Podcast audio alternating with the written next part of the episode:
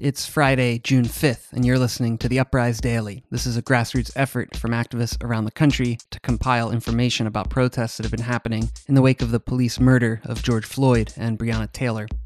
Our work is by no means comprehensive, and it's all being done on a voluntary basis. With that said, here's what went down yesterday, Thursday, June 4th.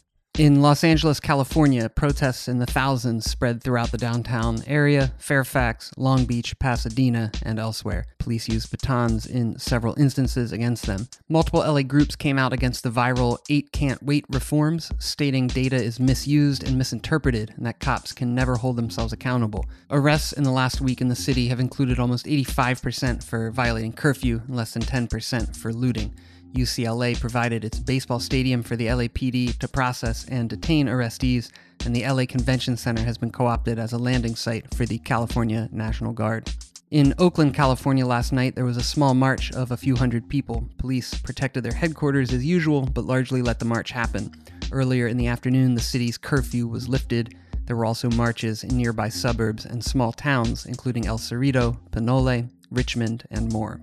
In San Francisco, California, yesterday, an estimated 15,000 people joined a march led by city high school students. As night fell, around two dozen of them were kettled and arrested for a curfew violation. There was also a separate vigil last night for Sean Monterrosa, a 22 year old man from San Francisco, murdered by Vallejo police during protests and looting Tuesday morning. He was unarmed at the time of his death. There are marches planned in his honor today in both Vallejo and in San Francisco's Mission District. In Washington, D.C., for the past seven days, people have been protesting with a massive and violent response from law enforcement and various military and federal agencies.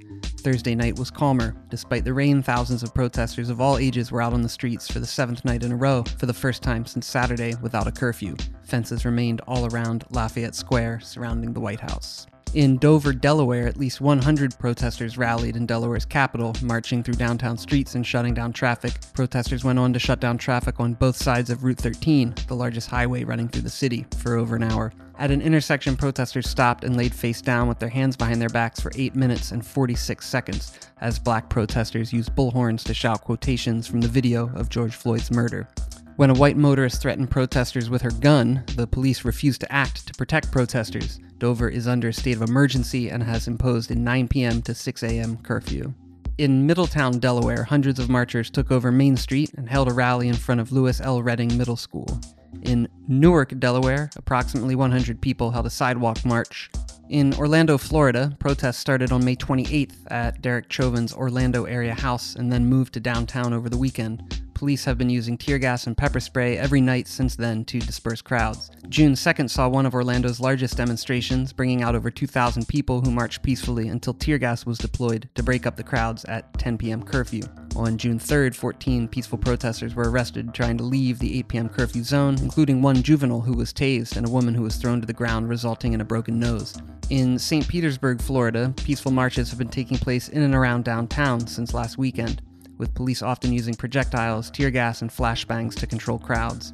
Yesterday, organizers staged at City Hall instead of the police department after repeated violence by the police during previous nights. The daytime march included up to 200 people, and there was a slightly larger nighttime march. In Atlanta, Georgia, multiple protests happened yesterday, beginning with a 1,000 strong march headed by Bernice King. Around 6 p.m., multiple groups coalesced downtown and were met by massive amounts of riot police and members of the Georgia National Guard. For the first time in a few days, it was reported that no tear gas was used to clear the streets for the 9 p.m. curfew. Throughout the day, six arrests were made, a large drop from previous numbers 43 on Wednesday and 52 on Tuesday. In Iowa City, Iowa, an estimated 2,500 protesters successfully marched onto and shut down Interstate 80 without incident around 10:30 p.m. on Thursday. Law enforcement did not react with force and facilitated the shutdown of the six-lane highway. This was a stark contrast from the previous night when Iowa State Patrol officers in riot gear used tear gas and flashbang grenades to repel protesters near the same point, causing several injuries. The mayor also attended Thursday's march after expressing disapproval of law enforcement's use of less lethal munitions on on Wednesday. The protesters plan to march again today.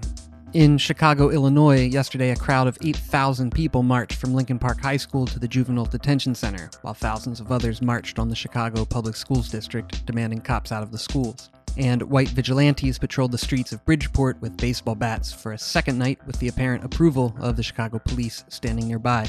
Mutual aid networks continue to grow as jail support operates around the clock, bailing out and waiting for the 1,600 people arrested over the last five days. News also broke that the president of the Chicago Police Board was beaten by police at a protest on Sunday. The police board is the independent entity tasked with deciding disciplinary cases involving the Chicago Police Department. Hours before being attacked, he had praised the professionalism of officers the previous night. He has since filed a complaint with the Civilian Office of Police Accountability, adding to the more than 350 complaints of police misconduct filed since May 29th. In Fort Wayne, Indiana, on the seventh day of protests, a unity march was held yesterday. The mayor and members of the Fort Wayne Police Department marched with hundreds of protesters, but no apology was given from the city, the mayor's office, or the police department for attacking protesters earlier this week. This led some to refuse to march alongside them, labeling the act as a publicity stunt. In Louisville, Kentucky, rain did not stop hundreds of people on night eight of the protests in the city. The mayor is lifting Louisville's curfew, effective immediately. In Silver Spring, Maryland, hundreds of cars and thousands of people held a caravan protest to hold space for outrage for Black lives, including the lives of Montgomery County residents Finan Berhe, Robert White, and Emmanuel Okutuga. In Detroit, Michigan, around 300 people marched from police headquarters downtown and back. Again, the police kept their distance and did not enforce the 8 p.m. curfew, in Kalamazoo, Michigan, the past 10 days, full of otherwise peaceful protests, were interrupted by police violence in the form of tear gassing unarmed protesters laying down on the ground. A curfew was in place for one day, and at least four houses were set on fire. That was earlier this week. Small daily protests have continued since. 16 people have been arrested this week so far in connection with the protests in Minneapolis, Minnesota, after a week of intense riots that left almost 70 buildings in rubble, including a police station and another 450 damaged. Neighborhood watches are starting to wind down, but will continue through the weekend, and a citywide curfew is being lifted tonight. Many neighborhood groups are transitioning from protest to policy discussion now, with many advocating for abolition or defunding of the police. Northern Ireland's disbanding of the RUC in 2001 has surfaced as an example, and the governor is reportedly opening a special special legislative session for immediate reforms focusing on state rules that stand in the way of disbanding the Minneapolis Police Department. There is also a large scale and ongoing effort collecting and distributing supplies to meet the needs of communities affected by the uprising. In St. Louis, Missouri, there's been protests in a number of suburban towns. In Wentzville and St. Charles, hundreds gathered in the traditionally more conservative area of the region yesterday with signs, banners, and chanting. In Florissant, Missouri, neighboring Ferguson, several hundred gathered to march, chant, and carry signs. Missouri National Guard troops were present at the police station. In Brentwood, Missouri, despite the earlier tension, the crowd was calm and held signs calling to support Black Lives Matter. In Asheville, North Carolina, at the request of a direct ask from multi generational black organizers in Asheville, protesters did not violate the 8 p.m. curfew imposed by the city. Instead, a large and peaceful candlelight vigil was held in downtown with a few thousand people in attendance. In New York City yesterday, 300 to 400 people were arrested in protests, with the majority of the arrests occurring in the Bronx. Activists in the Bronx have been calling the arrests entrapment by police, as activists say they have been cornered and stranded without transportation or exit, as well as being violently assaulted and tear gassed last night. There has been one major incident reported of an activist being beaten bloody by police and having his arm broken. Three houses of worship, six theaters, and the Brooklyn Museum have opened their doors to welcome protesters during daytime hours for food and shelter, and also to take shelter if anyone is stranded after the official curfew of 8 p.m. The New York City Police Department are holding protesters for longer than 24 hours, a new lawsuit alleges, and there are reports of police destroying protesters' phones and property while they are being held in custody. There's also reports of protesters being interrogated by the FBI about their political opinions and why they're at the protests. In Albany, New York, in the past week, there have been large protests targeting the city's two police stations, both of which were met with violent pushback and extensive tear gassing of low income, primarily black neighborhoods. On Thursday, a press conference at City Hall drew protesters who then held a march, which has been daily in Albany. Later, hundreds of people marched peacefully in nearby Schenectady, New York, blocking downtown streets for two hours. Police have stopped reporting the names and number of people arrested each day, preventing legal teams from assisting them. In Buffalo, New York, two police officers were suspended without pay on Thursday night after a video showed them shoving a 75 year old protester who was hospitalized with a head injury. The protester, who was seen on video motionless on the ground and bleeding from his ear, was in serious condition late Thursday night. In Columbus, Ohio, city officials announced today that they are reviewing the death of Sarah Grossman, a 22 year old Ohio State graduate who died of an asthma attack at a local hospital after being tear gassed by Columbus police during protests on May 30th. In Cincinnati, Ohio, Thursday marked the seventh straight day of protests in the city, with at least hundreds and some days thousands marching every day. Hundreds were arrested earlier in the week, with over 300 arrests after a large protest on Sunday. Yesterday, at a demonstration of hundreds at City Hall, the Cincinnati Black United Front, Ohio Justice and Policy Center, and other civil rights activists publicly released recommendations to create greater police accountability. Those recommendations included supporting the quote refresh of the collaboration agreement, a court ordered police reform effort established after the 2001 riots and the police killing of a 19 year old unarmed black man named Timothy Thomas. In Portland, Oregon, thousands of people turned out for the eighth straight night of protests, marching over the Morrison Bridge to Waterfront Park to hear speeches from black leaders in Portland. People began gathering at the Justice Center as the night continued, facing down officers through a chain link fence recently installed around the building as a result of the uprising. After midnight, the crowd sang Happy Birthday to Breonna Taylor. The police used a long range acoustic device, or LRAD, to send pain inducing sounds into the crowd to disperse them and made 12 arrests. Earlier in the day, Portland Public Schools announced that they will be discontinuing the presence of armed police in high schools. In Eugene, Oregon, protests started on Friday the 31st and have continued every night since. Eugene police began roaming the downtown area in armored vehicles, indiscriminately gassing and shooting less lethal weapons at protesters and uninvolved bystanders. Yesterday, between 400 and 500 protesters marched in the downtown area starting at 6 p.m.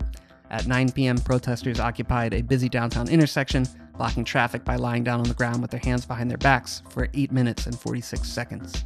In Philadelphia, Pennsylvania, yesterday, public demonstrations continued for the sixth straight day in a row, with thousands of peaceful protesters taking a knee in front of City Hall and leading a march to Independence Hall and the Liberty Bell. On the evening of June 3rd, the Pennsylvania National Guard stationed themselves at West Chester University, about 30 miles outside of the city. Students, alumni, and faculty circulated a petition opposing their presence on the campus and gathered 4,000 signatures in 24 hours. The university's president then announced this morning that the National Guard have vacated the university.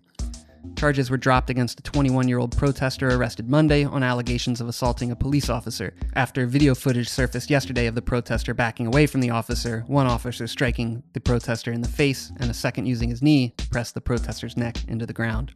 In Pittsburgh, Pennsylvania, more than 1,000 protesters marched through downtown yesterday, continuing nearly a week of protests. There had been a curfew in place in the city, but it expired on Tuesday at 6 in the morning. The mayor recanted his original statement that it was, quote, smoke not gas used to disperse protesters after the city paper reported and a video surfaced showing cops in riot gear using rubber bullets and tear gas against the protesters on Monday. He also called for an independent investigation into the falsified police report from that evening's protest. At least 22 people were arrested on that night, and a few of those claimed injuries from the assault. In Nashville, Tennessee, an estimated 20,000 people showed up for a protest organized by Teens for Equality yesterday afternoon. SWAT officers responded to a group with guns walking across a pedestrian bridge during the rally, who claimed to be a staunch Second Amendment supporters group. Only one was given a citation for not having a permit. In Houston, Texas, protesters marched in Baytown, a Houston suburb, after a video was circulated of a local cop aggressively arresting two men. The march also focused on the May 2019 shooting of 44 year old Pamela Turner, who was shot three times during an arrest for outstanding warrants. Articles and criticisms have also circulated widely about Police Chief Art Acevedo, who has become prominent in the media for being supportive of protesters. Many Houstonians say they are tired of the police chief saying the right thing in public, but allowing the same problems he speaks against to fester behind closed doors. In Austin, Texas, on the seventh day of protests, the Austin Justice Coalition called on the Austin City Council to defund the Austin Police Department and invest that money into resources for black and brown communities. Justin Howell, a political science student at Texas State University who was shot by police with less lethal rounds, remains in critical condition with a fractured skull and brain damage. In Seattle, Washington, after a week of violent tear gassing and attacks by police and massive looting of downtown and surrounding neighborhoods with over 55 arrests, the protests have now lasted well into each morning hour at police barricades. Last night, another large crowd gathered on Capitol Hill in the thousands and marched to the Youth Detention Center.